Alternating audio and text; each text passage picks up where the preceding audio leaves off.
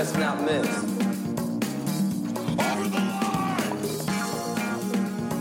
Well, I'm a mushroom cloud laying motherfucker, motherfucker.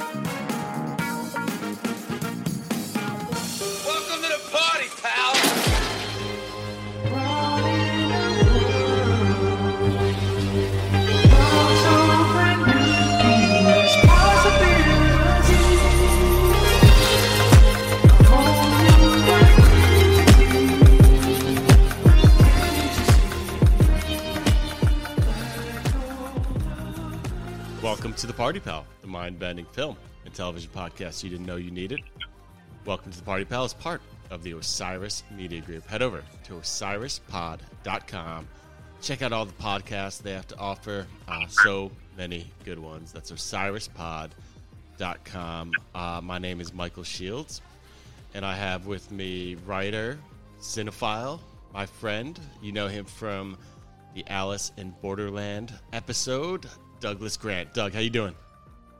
Great, Mike. Thanks for having me back. Happy to be Absolutely.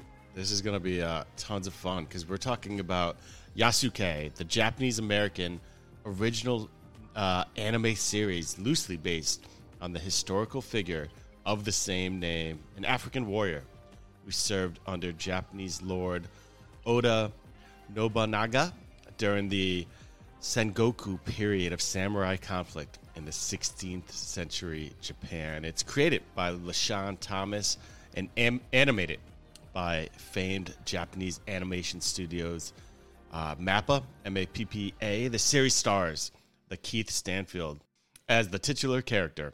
Um, just uh, just to get the ball rolling, I was um, curious if you had some opening thoughts, Doug. Uh, Uh, just uh, how you felt about it. I, I, I obviously we're here talking about it, so we both loved it. But uh, um, you want to get us rolling? Yeah, I mean, we could start in a bunch of different places, but I'll Oh, yeah. just talk about the onset of the series, the, where it starts off, because, um, you know, you just mentioned this period of Japanese history. I I love this period of Japanese Mhm. history at the end of the, the second half, uh, coming to the end of the 16th century. Um, this period in Japan where the story picks up is um, really it's always been really interesting to me.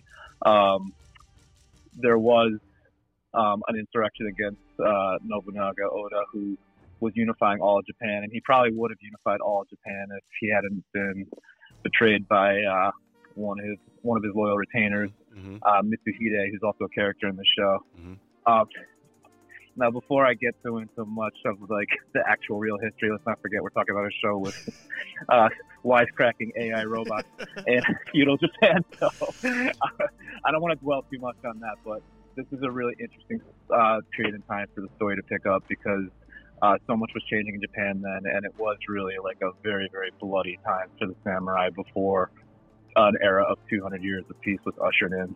Yeah, I mean, you said it. It was a loose interpretation. They're doing something very different in novel here, and you know they kind of they built off the um, you know Yasuke's uh, you know real story, but then they just kind of uh, reimagined um, everything moving forward and added in some technology and and magic, and I love that they did. It was just it was it was a fun, unique, different thing. I was um I was intrigued by this uh, uh, you know when I started um, seeing it out there in the world just because um, you know I found out immediately that Flying Lotus, uh, uh, a musician and producer I love, was doing the uh, doing the score and um, music for it, and uh, you know he was also uh, Thundercat was working with him, another great, uh, amazing bassist, and you know LaKeith was involved, and anyone who knows LeSean Thomas, uh, the pedigree of the show uh, was just incredible. And LeSean Thomas, he did, uh, he's the showrunner. Um, the Boondocks, Black Dynamite on Adult Swim, and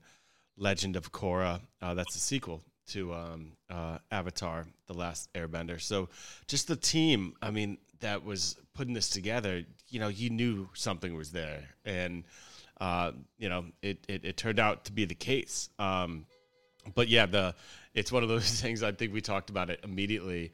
The uh, this is one of the only times one one of the times where I'm not skipping through the theme song. I listen to it. I think at, you know every episode I watch. I'm I'm listening. It's called Black Gold and it's written and produced by Flying Lotus and performed by Thundercat. It's worth noting too that um, the, uh, Thundercat did the uh, music for. Uh, do you see this, Doug? The Blade Runner 2049 anime uh, prequel short. Did you see that?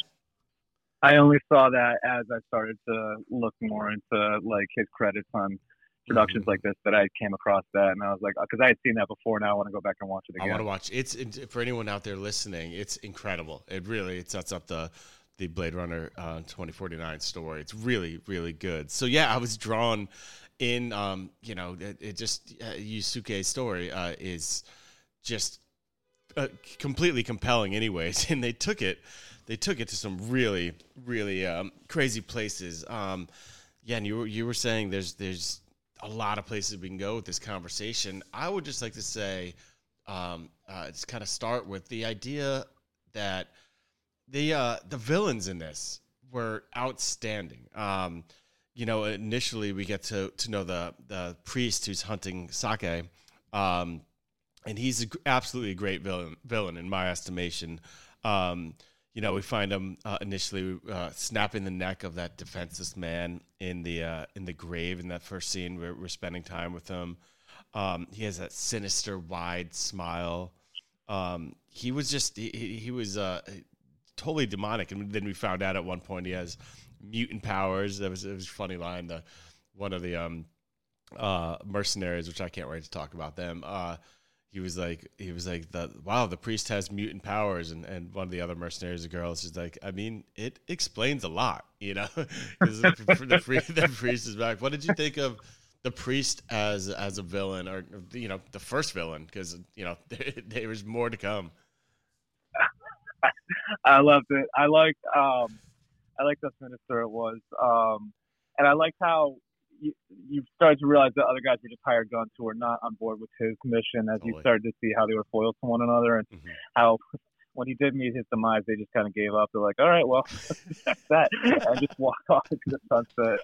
Uh, I also I forgot the name of the um, the guy on the team, but one of my favorite uh, scenes is when the priest is torturing Yasuke, and Mhm. he's just had enough, and he comes and takes the priest by the robe and throws him into the table, and the priest just turns to him and goes, "You dare interrupt God's work?" it, that is um that was the money hungry um like shaman. Um the team's incredible. Like that whole like uh, that group of mercenaries you know we have a you know my favorite the self uh, aware weaponized robot.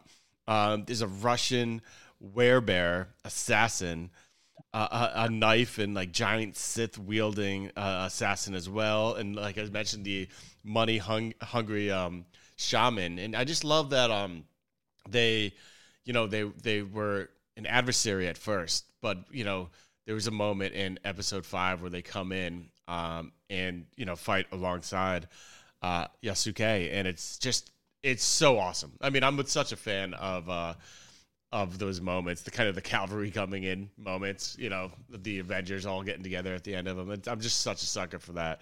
And that really hit hard in episode five but that grouping was so fun. And i think the word is fun. It was they they he added uh the the robot added uh like a, just this this delightful comic relief. There was one line when he was talking about teamwork and the line uh, many people use is teamwork makes the dream work. He he's like teamwork makes the dream a slightly greater statistical probability, and just, just he was just he was totally uh totally absurd. But that whole posse was so cool.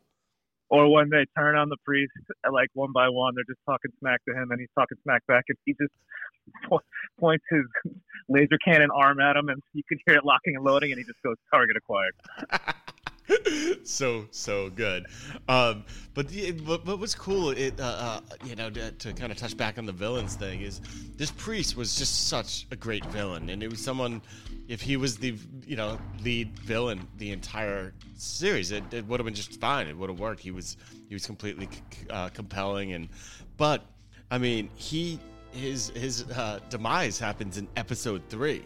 Uh, what a cool way he went out to the the, the cross um, dropping on him and we find out know, we immediately are introduced to you know another head villain. It's that, that creepy spider uh spider like freaky villain. And under Danya. yeah and underneath her uh, there was two more villains. You know she had the uh, the dark general and that other female kind of evil samurai. I mean they were just throwing these these awesome um, adversaries and, and villains at us uh, again and again throughout the whole series.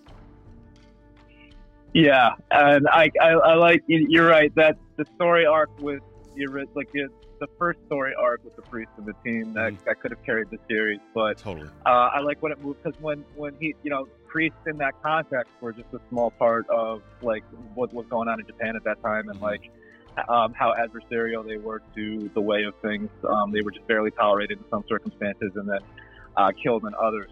But then when he when he gets killed, that opens up the story to the larger. All right, now how does this fit in the whole uh, the greater scheme of what's going on in Japan? And I like the character of the daimyo because that's just kind of a very loose interpretation on one of Nobunaga's vassals who I guess ended up in power after that struggle ended, which is where the story deviates from history. Yes, in a, in a major major way. Well, it's it's worth noting that um, uh, I'm pretty sure that the fate of uh, Yasuke is unknown.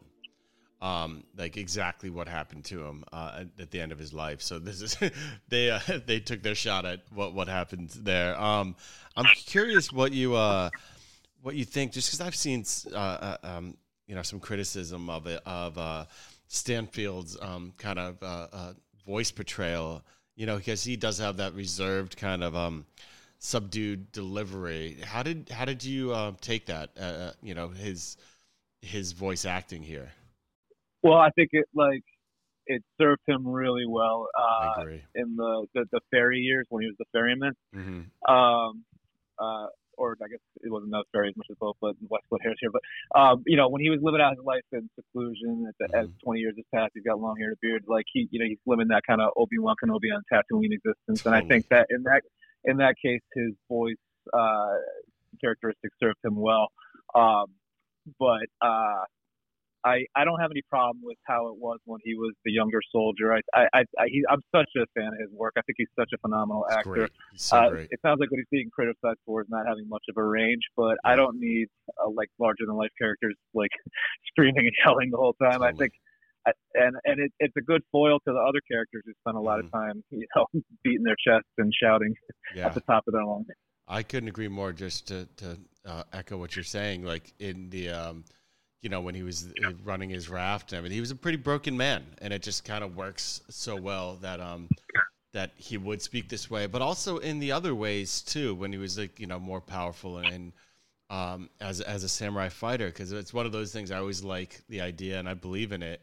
That you got to watch the quiet guy, you know, that the the the the one that's not beating his chest, not like really you know, uh, um, you know, it's just he, there's no reason for him to to be boisterous or talk shit because they could back it up. You know, they just they Yeah, are we- they are. We like the Boba Fett and the Daryl Dixons, the Yeah. ones who are Totally. Um, and don't forget, when the shaman was running his mouth in that very first confrontation in episode one, he was mid sentence when Yasuke just smashed him in the nose with his sword. yes, exactly, exactly. Um, what a visually stunning, like just just uh, on my second view, and I was just like sitting back, and it's it's a it's a super psychedelic experience as well. There's uh, there's one of my um uh, favorite moments is when he's dreaming when he was getting tortured by the priest with his um you know he had the gold uh, uh knuckles um and so he's kind of like dreams off and he in, in his dream his head gets chopped Yeah. off and a, and a tree grows out of it and like with like flying lotus lotus's like synth heavy score around it i'm like that is this is incredible this is absolutely incredible and uh that was beautiful. it was. It's gorgeous. There's so many gorgeous moments, and um, you know, uh, it, it just it's such a weird visual. Oh, the fighting is. Yeah, I thought that looked amazing. What do you think of the um, the action scenes? So, um, I uh, I thought I was I like the way that fight choreography can exist in animation uh, as opposed to filming it Mhm. for the very reasons we saw in this series. Um, I, I like, especially um, in episode four when they are on their flight through the mountains and they get they come across that across that village that the daimyo sent her people to. Like that that fight choreography with the swords is like some of the best I've seen in anime Mm. and uh, I, I've seen a lot of um, subtle nods to some of the greats that came before, um, most notably uh, Yoshiaki Kawajiri, whose work I'm a huge fan of. He Mhm. did Ninja Scroll and uh, a bunch of other 90 animes that were really popular here in America. Yep. Um, I, I noticed I noticed the gent, uh, like subtle nods from LeSean Thomas to um, him and other animators who had those like one of my favorite things is when a sword cuts through something, whether it be a tree or a human body, and it's just stays perfectly intact for a split second Yeah. before you see it split off. Yeah. yeah. Yeah, there was a couple moments where her head was sliced that way. It just sat there for a second, and then then it, then it falls off. Um, yeah, absolutely. I'm glad you, I'm glad you know, uh, mentioned those nods to uh, to other um, an, uh, anime artists. You know, Well, there's yeah, and there's a trick to it. Like I don't I don't know if you're if, if you're like me. Like if I go see a Marvel movie today, like eh, sometimes I'm just like there's just too much stuff flying across the screen. I don't know what's going on half the time. It's too much sensory overload. Like to get it right, you got to have like slow down shots in certain places, Mhm. have subtle like concentrations on like certain movements, and so. I think that's what Yasuke got right. Is I was able to stay there, right there in the action in that moment, and that's what I really appreciated about it. yeah, couldn't agree more. Um, there's some there's some you know uh, themes that that you know resonate even today. You know, the racism is a, a big one. The, you know, th- so many people around him. Uh, you know, always expected him to be a servant, servant, and he's you know fight fighting against that. The whole idea that they initially thought he was an inked man. Um, you know, there's misogyny too. You know, they they they're not buying that.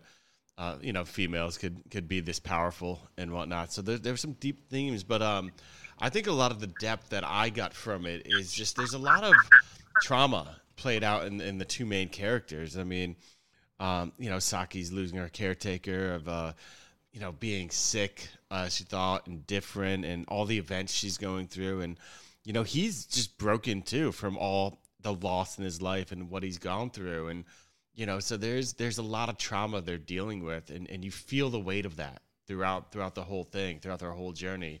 And um, I don't know, I think that really makes the payoff and and you know the conclusion that much better that they really are they've gone through so so much um, throughout their lives and throughout this this journey together Yeah, and I I agree with you there. And then another, uh, there was another um, theme explored there. Uh, it had to do with uh, duty and service and loyalty, but the flashbacks um, to his samurai years under Nobunaga with Mhm. um, Batino Samurai, who's his love interest. Um, you know, when he ends up killing her, she's like, you know, I was, I did what I was supposed to do. I was loyal to my lord, which is what you're supposed to be. And um, I did like, you know, yes, Yasuke is a hero we can root for, and you know, he's got all the virtues and stuff we look for in that like wandering um, warrior archetype. But like, you know, there, I, I'm glad they didn't gloss over the guy he served, uh, Nobunaga. Um, you know, they they painted him in a light that was favorable in terms of he had compassion for Yasuke, but like, let's not forget that that guy put a lot of women and children to the sword, Totally. and sh- she does raise that when they're having a a, a feast uh, in the hall after a battle. She does point out to Yasuke, she's like, you know, like, you know, how many people do you think he's killed, and Yep. what, what's this all for? That we're killing women and children and putting them in mass graves. I like that it touched upon that briefly. it had to it absolutely they, it, it- that was super super important um, yeah like you said uh, Yasuke is is someone you could definitely root for but Saki uh, as well she's such a little badass and and you know it, I love like her little snide remarks like how she doesn't really didn't need him for protection. It was just all about companionship. I mean she That was be- awesome. that was so awesome. And just that, like just she knew she knew her power. Uh when she realizes her power and taps into the life force in episode five in that moment that again to speak to the psychedelia involved that moment is just so so cool. Um yeah i just thought she i thought she was it, I, I was rooting for her in such a, a major way. One of my favorite things she did um I love, uh, you know, the whole thing kind of culminated in this like big Lord of the Rings type uh, epic battle at the end, which was really, really cool. I loved, you know, the technology at play and those big, big, um, you know, robots and just it was it it became epic really, really fast. Um, and I've already mentioned it, and I'm bringing it back up. But when the uh, the pot, the whole the group of mercenaries shows up, things just get uh, really, really fun. And it turned out we find out that she hailed them from um, through the astral plane, offering them money. Like, Yeah. that- that's so cool. And it's because afterwards, you know, obviously the shaman's like, "Yo, where's where's the payment?"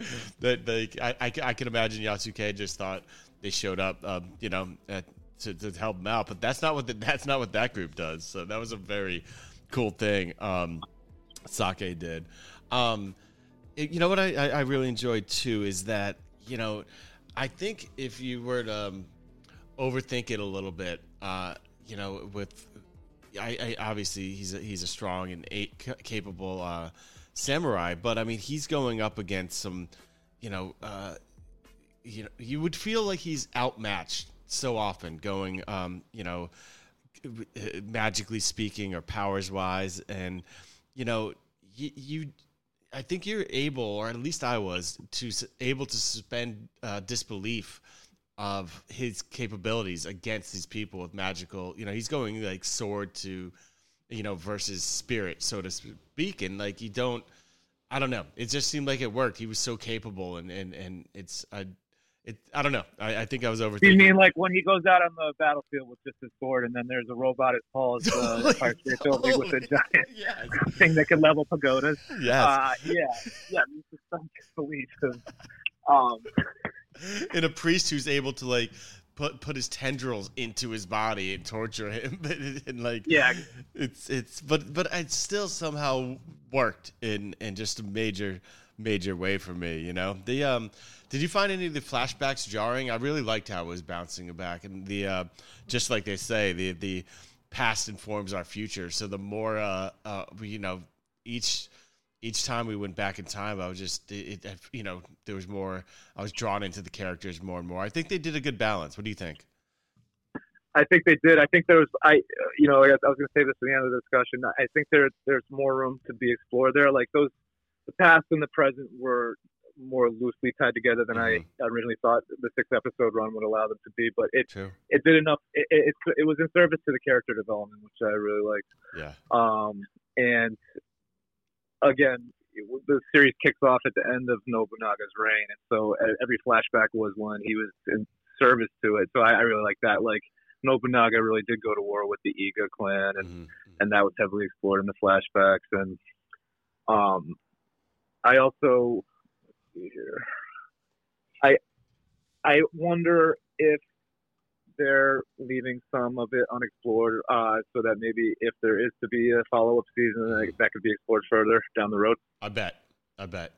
I, I, I believe it. I believe it was successful, and um, I, w- I would love to see more of this. Absolutely. Well, that's you know, if there were there were two post credit scenes, but Mhm. neither of the one thing I can't stand in this day and age is is um, heavy handed setup yeah. for uh, what like you wrap up uh, in the final episode episode of a season. You wrap up the story in the first fifty minutes. and You say the last ten to set up the next season. I can't stand that. Yeah. I like bring How it home. beautifully this was handled. Definitely. It was like this was a tight, controlled story arc, Yeah. and it left room for the possibility of going off in a new direction should it come back. But it also, you know, if we saw him walk off into the sunset, and that was because he said that's how it happened in real life, we don't know what happened to him.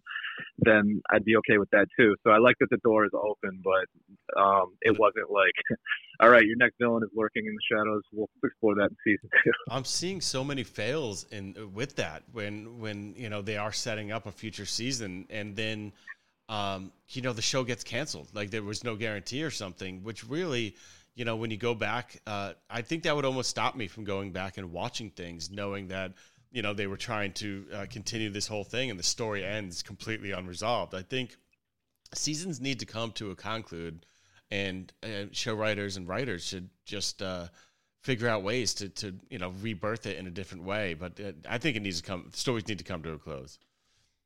Yeah, and I mean, and animes like this typically like they, can run long, like the 24 episodes, and that's how the major story arc will happen. But this Mhm. managed to tell a really contained but well told story within six episodes.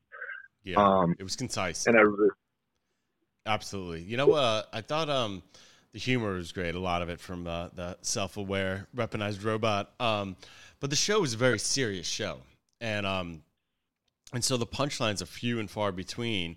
So they really have to land, you know. And I think they really did. There was just like you know, each I, there, there wasn't many that I think missed the mark, and and, and they were just the, the timing of them was perfect. It was just perfect comic relief, and and it wasn't overdone in that way too, which I really appreciated.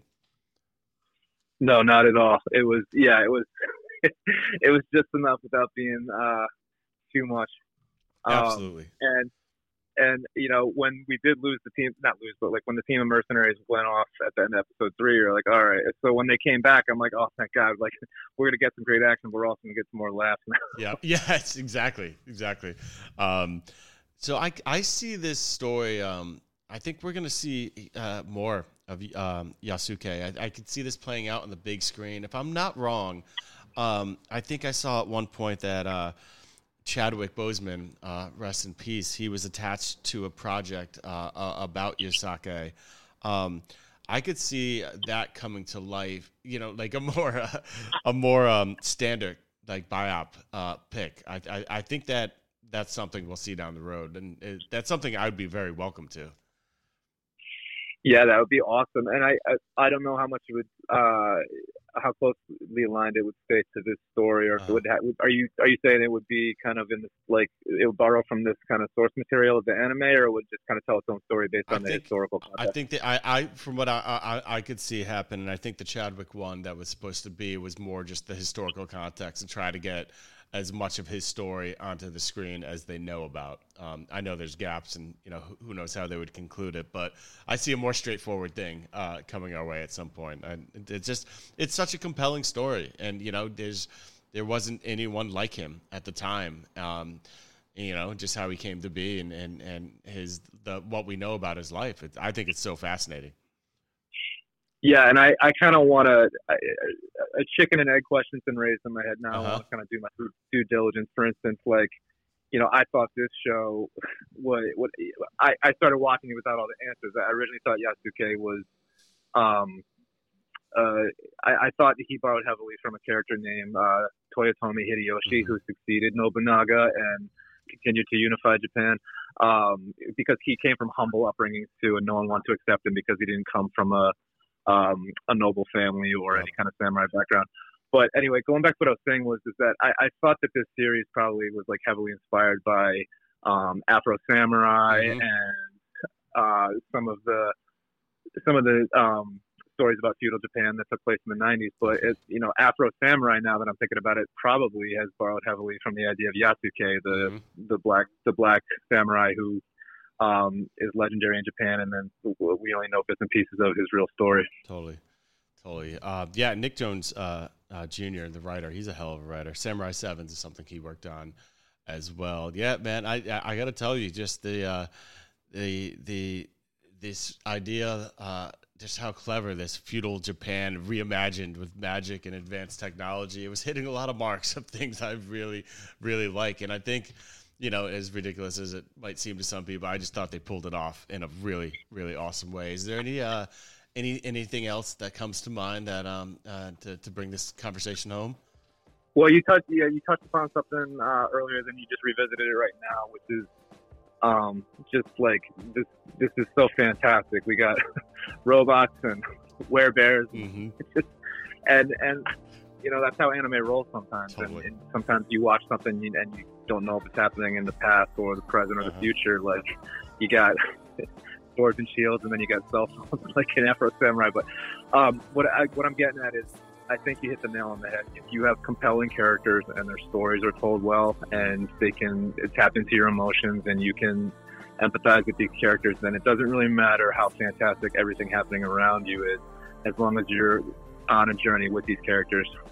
Nailed it. Absolutely, absolutely. So uh, I'm glad we talked about it, though. I really wanted to spread the word a little bit. I, you know, I know with all the offerings uh, Netflix has, sometimes these things uh, slip under people's radar. So this is uh, fun to shine a light on it, and real fun to uh, talk to you about it. So thanks so much for coming back on the show, Doug. Appreciate it. Thanks for having me, Mike. This was fun. Yep. And uh, thank you, everybody out there, for once again joining the party.